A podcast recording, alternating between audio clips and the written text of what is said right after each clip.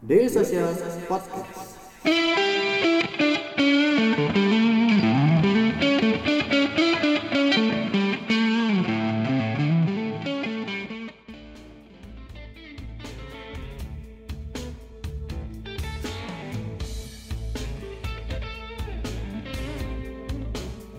Halo dari Kemas Selatan satu dari dari Social HQ bertemu lagi di ngobrolin sarapnya dari Social Podcast teman-teman yang nonton yang ngedengerin kita ketemu lagi di ngobrolin sarapnya dari Social Podcast. Seperti biasa eh, hari ini saya bakal ngebawain episode terbaru dari ngobrolin sarapnya dari Social Podcast. Dan kebetulan per hari ini saya kedatangan tamu istimewa karena beliau juga udah pernah ngisi podcastnya di ngobrolin sarap ya mas ya waktu itu? Istimewa ya? Istimewa. Oke. Karena dua kali jarang-jarang.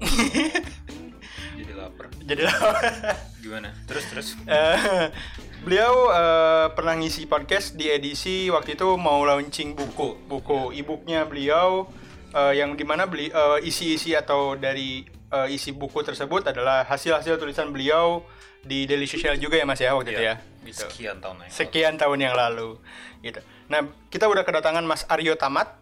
Beliau adalah co-founder dan CEO ya mas ya? Ya co-founder dan CEO-nya dari karyakarsa.com ya betul. Gitu. Apa kabar Mas Aryo? Baik Udah lama banget kita nggak ketemu ya mas ya? Heeh. Udah berapa tahun? 17 Itu umur saya. Mhm. Oke.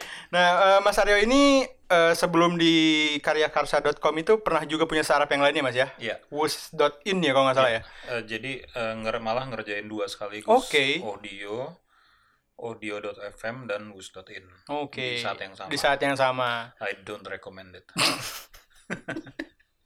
Ya, jadi saat saat beliau merunning wus.in itu, beliau juga eh, merunning audio audio FM ya mas ya? audio FM Au- audio FM. Jadi kalau teman-teman yang baca bukunya Mas Aryo, e-booknya, bahkan waktu itu dibagiin gratis ya Mas ya, free ya di websitenya Daily Social.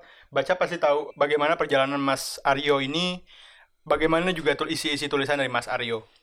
Nah Mas, kali ini mungkin karena Mas Aryo datang dengan startup yang berbeda ya gitu dan berapa tahun, berapa bulan sorry eh, karyakarsa.com ini?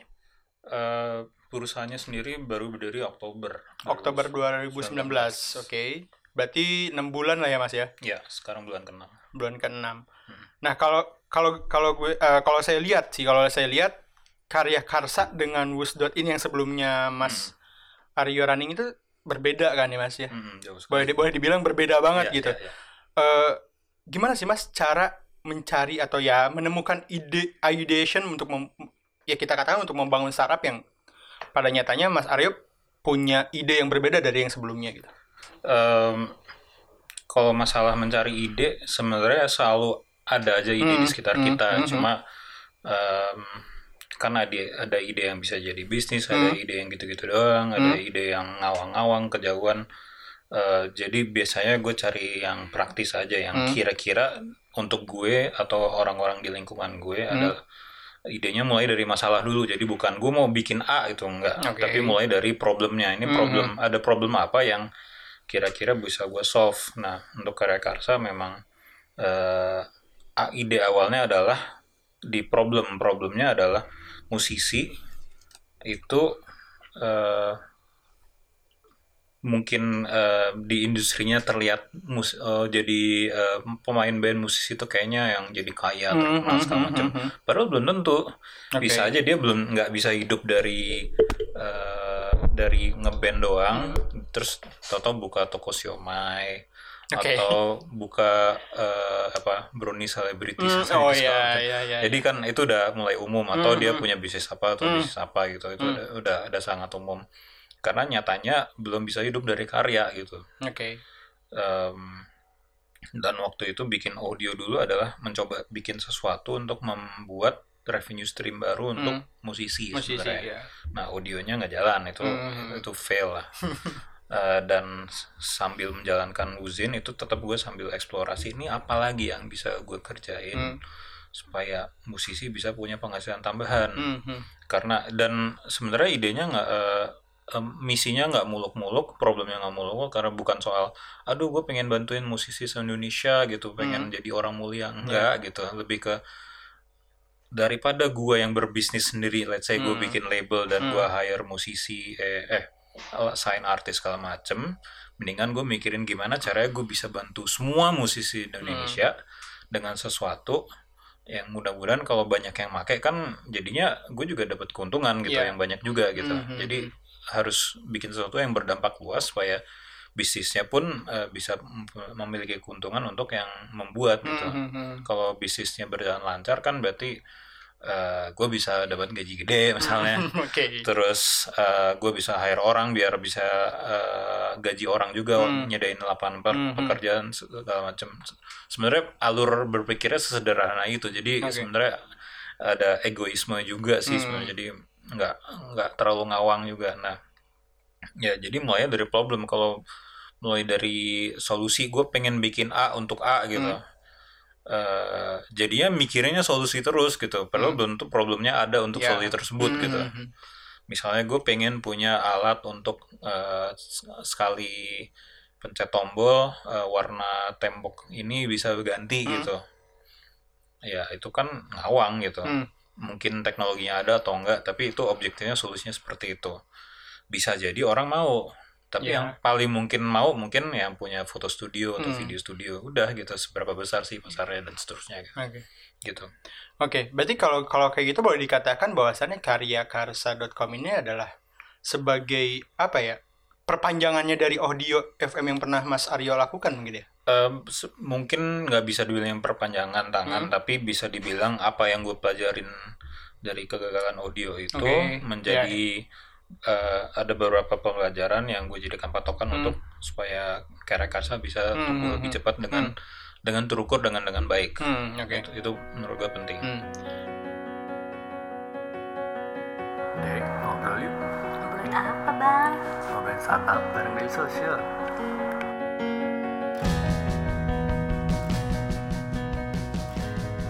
Daily Social Podcast. Nah, kita tadi udah tentang ideation. Sekarang saya mau nanyain tentang bagaimana sih Mas proses ya dari ideation kan di sana juga ada ada proses validation. Hmm. Ada, so- ada proses validate ideation gitu kan. Hmm. Gimana sih yang pernah Mas eh, Aryo lakukan dari tiga ini audio, terus wus.in, terus ada karyakarsa.com sekarang. Bagaimana sih proses validasi ide yang paling tepat menurut Mas? validasi gue eh, validasi itu itu menurut gue gue fa- adalah fans lean startup Hmm. karena begitu gue bikin audio dan kayaknya terus ini kok nggak ada yang make terus Hmm. baru gue belajar namanya lean startup Oke. terus terus baru itu kayak gue di kayak di brainwash dalam Hmm. waktu waktu itu ikut workshop tiga hari gue Hmm. juga di brainwash ini yang lu lakukan sama ini salah Hmm. dan jangan pernah berasumsi bahwa lu tahu segalanya soal bidang lu gitu karena Ya. dulu sebelum gue bikin audio gue kerja di industri musik cukup lama lah Oke. Nah, jadi berasumsi kan, oh kan gue tahu industrinya, pasti orang mau. Terus Ngerasa diri enggak, expert gitu. mungkin ya Nah, Mas ya. Nah. Nah, lean startup kan memang memfokuskan pada sebelum lu bikin apa-apa, Hmm. ide lu itu lu breakdown masalahnya apa sih, masalah masalah, masalah yang lu mau solve. Nah, habis itu lu validasi ke pasar dengan wawancara Hmm. potential user. Hmm. Ini orang emang ben, bukan nanyain lu mau solusi in- yang gue buat atau enggak, Hmm. tapi nanyain apakah memang benar masalah ini yang lu alamin Hmm. kenapa apa yang lu lakukan dengan eh, kalau mengalami masalah A B C dan seterusnya Hmm. gitu jadi risetnya itu di eh, sebelum bikin apa apa jadi riset dulu sebenarnya customernya itu kayak apa gitu. Nah kalau dari si- situ kita mendapat validasi bahwa problemnya benar mungkin solusinya benar Hmm. ya kan? Itu itu pun masih mungkin. Masih mungkin. Tapi paling nggak kita udah tahu oh problemnya ada Hmm. baru nanti kita mikirin gimana gimana kita solve problemnya belum tentu Hmm. solusinya ini kan sol- dari Iya. satu problem solusinya bisa sejuta Hmm, gitu hmm, hmm.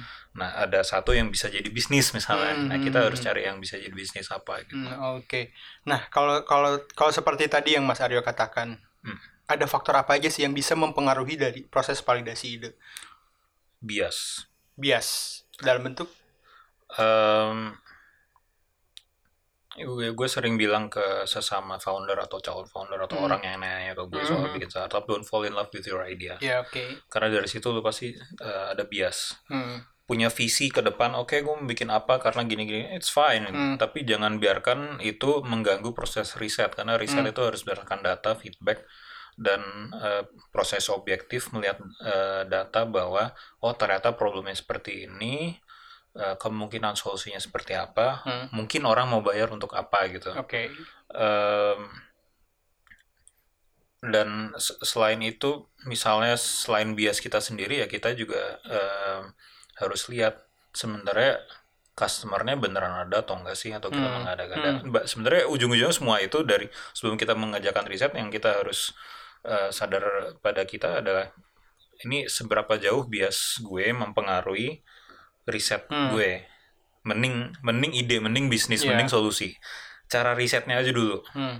karena kan misalnya gue punya sol- eh, solusi A oh berarti problemnya ini terus ntar secara nggak sadar gue yang gue wawancara untuk calon customer adalah cowok semua Hmm. padahal belum tentu mereka yang mengalami masalah bisa aja cewek bisa aja Oke. ibu-ibu bisa aja apa eh, bisa aja anak kecil bisa aja rentang umur jadi Hmm. bias kita ini harus dicek lagi gitu apakah em, kita melakukan riset dengan benar kalau soalnya kalau risetnya salah ya ngaruhnya ke belakang semua gitu Mhm. Eh, ke problemnya belum tentu benar solusinya belum tentu benar apalagi eh, menelak- menyediakan sesuatu yang orang mau Beli. bayar Hmm.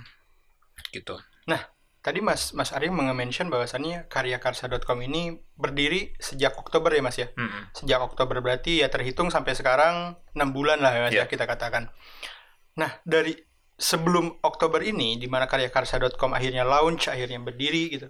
Berapa lama sih waktu yang dibutuhin Mas Aryo dan tim untuk dari proses pencarian ide, validasi ide, MPV dan lain-lain berapa lama sih Mas?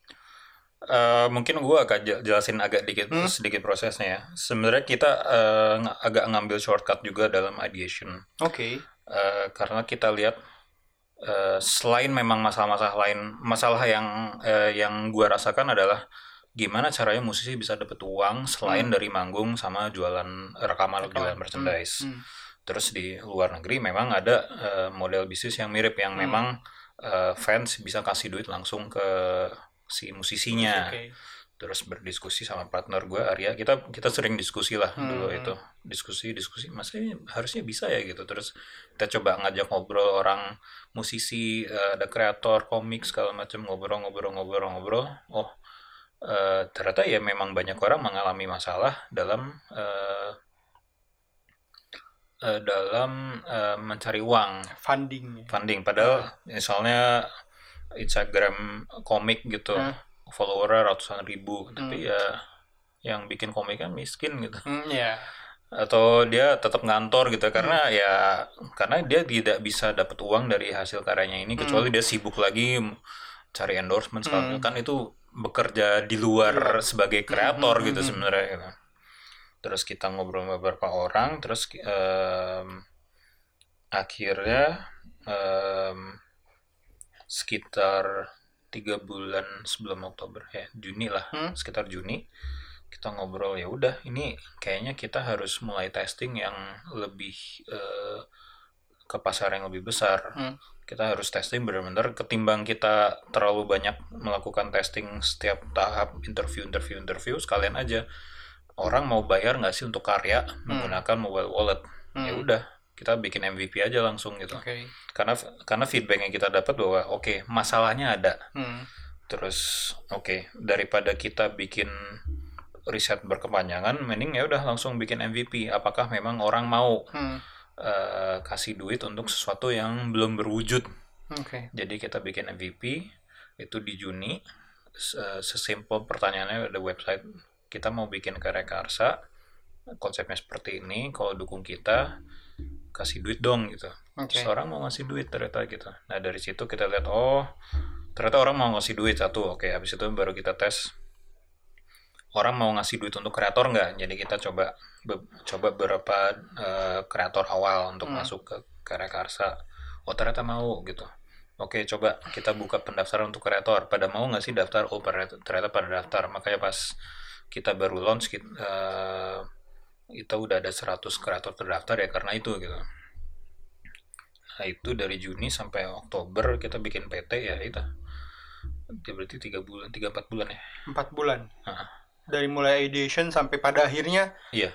karya karsa berdiri karena karena sebenarnya so- soal ideation itu kita juga ya udah fr- masih free form aja sambil jalan Hmm. kita lihat feedbacknya seperti apa oke mungkin harus seperti ini Hmm. jadi kita adjusting terus Hmm. Eh, visinya tetap sama bahwa kita mengarah bahwa oke kita harus bisa enable eh, kreator itu bisa dapat uang eh, dengan cara yang alternatif Hmm. langsung dari fans itu udah konsepnya itu Hmm. terus tapi kan caranya ya macam-macam caranya macam-macam jadi itu yang kita ulik terus. Oh ya ternyata ini bisa, oke. Oh bisa, bisa, bisa, bisa, bisa. Terus ke- tractionnya oke. Kita dapat uh, small investment angel investor. Hmm. Kita bikin PT di Oktober. oke Terus sekarang bulan Maret kita udah ada 1.300 kreator. 1300 kreator Hmm. usernya Usernya 13 ribuan. 13.000 berarti ya Ya, satu banding 10. satu banding 10 ya mas ya? Nah, menurut- Oke. Itu udah sesuai target kita lah. oke dalam dalam jangka satu tahun pertama gitu target? Targetnya tadinya kita eh, bisa dapat eh, 1000 kreator itu dalam setahun. Oke.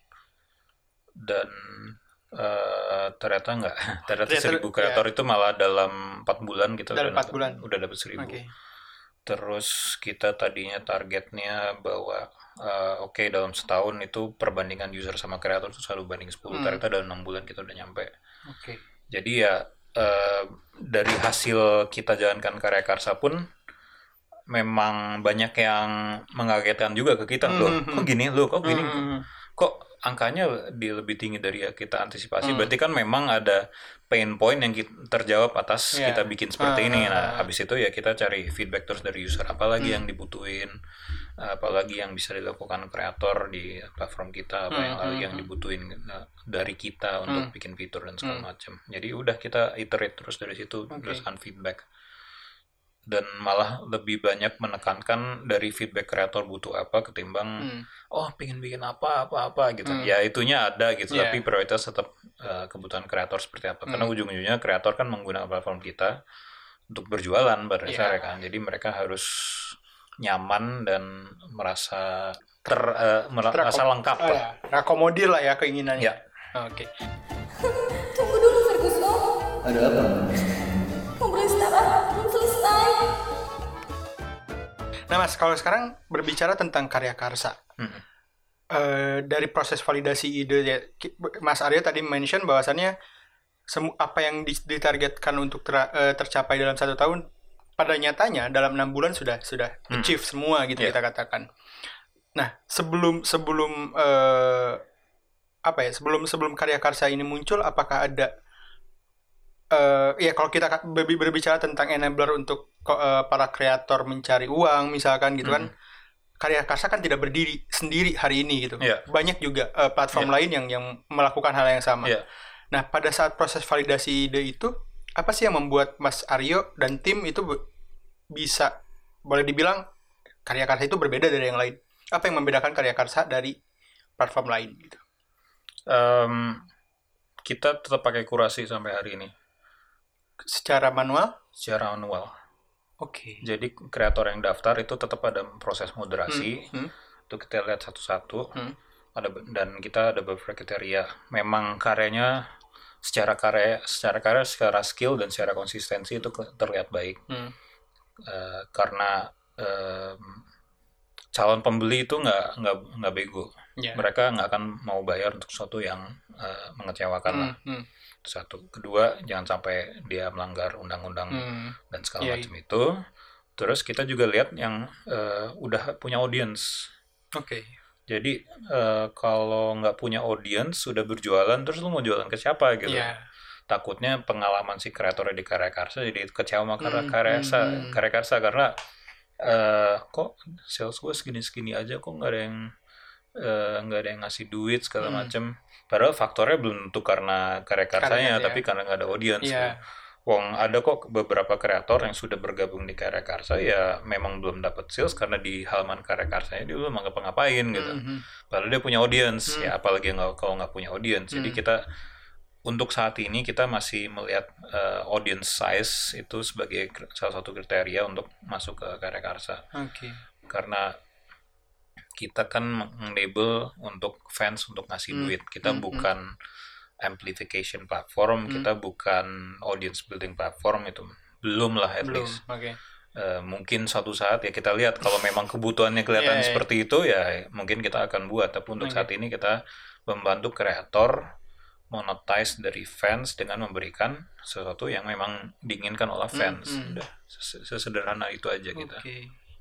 Nah, Mas, saya pengen tahu jadinya ini penasaran. Dari Hmm. 1300 Hmm. kreator itu, Hmm. eh, berapa apakah ada apa ya, pembagian yang merata di setiap kontennya misalkan ada kreator misalnya musik segini atau ada batasannya nggak sih gitu dari dari karya karsa sendiri? Batasan nggak ada. Nggak ada. Eh, tapi karena secara historis kita awalnya men- eh, memang banyak mendukung kreator, ilustrator, komik Hmm. artis segala macam, jadi 70% yang masuk itu memang bidangnya itu ilustrator, grafik, Kreatif lah ya, Mas. ya ya. eh, gam, ya pokoknya dua dimensi. Ah, ah, ah. Eh, sisanya itu ada campur-campur musisi, podcaster, Oke. youtuber dan segala macam, macam-macam. Oke. Tapi 70% memang eh, orang yang menggambar lah Hmm, hmm, hmm, hmm. menggambarnya apa itu ya terserah dia. Tapi intinya eh, kenapa seperti itu ya mungkin karena kita cater to that audience first. Kedua karena memang pain pointnya ada jelas dan Hmm. karena mereka ini menggambar sudah punya output yang reguler Hmm. tapi nggak bisa dapat eh, penghidupan dari situ gitu. Ya, tidak maksimal lah ya, Mas ya. Iya. Sebelum masuk karya karsa gitu. Iya, karena nggak semua nggak semua ilustrator, nggak semua komik artis segala macam bisa punya eh, karya yang bisa dinikmatin mass market Hmm. atau bisa punya akses ke sponsor yang bisa kasih endorsement atau dan seterusnya dan Hmm. seterusnya gitu. Nah kita, kita pengennya bisa kasih kesempatan untuk kreator jenis apa pun Hmm. selama memang memenuhi kriteria kita itu memang untuk dapat eh, alternatif penghasilan Oke. gitu. Jangan lupa subscribe Ngobrolin Startup Daily Social Podcast di SoundCloud, Spotify, atau aplikasi podcast favorit kamu. Wah, ternyata udah lama juga ternyata, Mas. Iya, lapar. Lapar ya? Ya, sebelum sebelum sebelum itu mungkin eh, satu lagi Oke. yang ingin saya tanyakan dan ini bakal saya tanyakan kepada setiap eh, speaker yang yang ngobrol ke eh, yang datang ke ngobrolin startup. Mungkin ada tips atau saran lah untuk teman-teman di luar sana pendengar Daily Share Podcast, pendengar ngobrolin startup yang mungkin ingin menjadi seorang founder sebuah startup, mungkin juga ingin membuat sebuah startup sedang dalam proses validate ideation gitu. Ada nggak tips and trick atau saran dari Mas Aryo tentang ideation atau tentang validate idea untuk sebuah startup? Iya, kalau soal ideation dan validation ya mulai dengan validasi problemnya aja dulu. Hmm. Problemnya apa, benar-benar tahu yang mengalami problem itu siapa. Jadi harus punya customer hypothesis, Hmm. eh, problem hypothesis, and solution hypothesis. Ini Oke. semua harus dites dan kan sebelum kita ngapa-ngapain itu semua asumsi, semua harus Asumsi, ya. dites yang Hmm, kebenaran, tingkat hmm. kebenarannya seberapa sih. Dan harus terima sama hasilnya dengan Hmm. risetnya bahwa oh ternyata solusinya cuma setengahnya yang kepake Hmm. atau problemnya ternyata beda lagi eh, agak deviasi dari problem awal dan segala macam tapi mulai dari bikin hipotesa tentang tiga itu dulu Oke. cuma kalau kalau saran untuk calon founder yang kalau gue boleh nambahin Hmm. di luar ideation Silakan. adalah eh, sebisa mungkin eh, kerja di orang dulu karena Oke, lu- lu nggak akan tahu apa yang lu bisa pelajarin dari bekerja di orang lain Hmm. misalnya gue gue sebelum masuk ke startup gue kerja profesional gue belajar soal finance gue Hmm. belajar soal bikin PNL gue belajar soal business development ini hal-hal yang memang cuma bisa dipelajari dengan bekerja dengan eh, perusahaan yang udah established Iya, oke. dan begitu udah punya ilmu itu lo akan lebih kuat nanti untuk menyiapkan startup lo gitu Oke. Itu mungkin teman-teman saran dan tips dari Mas Aryo yang hari ini beliau saran dan tips sama aja sih sebenarnya Mas ya. Sama. Sama aja. Eh, Mas Aryo dari Mas Aryo Tamat eh, co-founder dan CEO-nya karyakarsa.com gitu. Oke Mas, thank you banget udah mau diajak ngobrol Sama-sama. di ngobrolin startupnya dari Social Podcast. Mungkin nanti ada semoga ada kesempatan ketiga lagi Mas Aryo jadi speaker di ngobrolin startupnya jadi speaker Podcast. Enggak lah, jadi pembicara, jadi pembicara, jadi narasumber gitu. oke Oke, thank you Mas Aryo, thank you juga buat teman-teman pendengar dari Social Podcast. Eh, mungkin jangan lupa follow eh, Daily Social Podcast, ada ngobrolin sarap, ada, pakai cekak, ada chatpad, ada nanti, ada nanti Oh, iya, editor. Nah, nanti juga kalau teman-teman mau tahu karyakarsa.com bisa langsung udah ada aplikasinya. Eh, web base. Oh web base, Eh, bisa main web ke, ke webnya Karya Karsa di karyakarsa karyakarsa.com ya mas ya. Ya. Bisa main, teman-teman bisa cari ya kalau mau jadi konten kreator bisa langsung daftar di situ. Bisa search kreator juga di sini. Oke, itu bisa search kreator juga. Oke, mungkin segitu aja untuk episode hari ini. Thank you. Jangan lupa follow dan jangan lupa dengerin terus episode-episode terbaru dari Ngobrolin Startup dan eh, dari Shell Podcast. Oke, sekian. Sampai jumpa di episode berikutnya.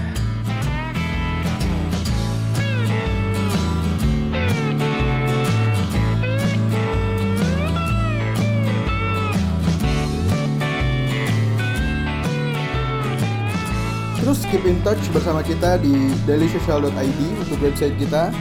Di Facebook kita ada dailysocial.id, di Twitter kita ada @dailysocial dan di Instagram kita ada @dailysocial.id. Di LinkedIn kita ada Daily Social dan di YouTube kita ada Daily Social.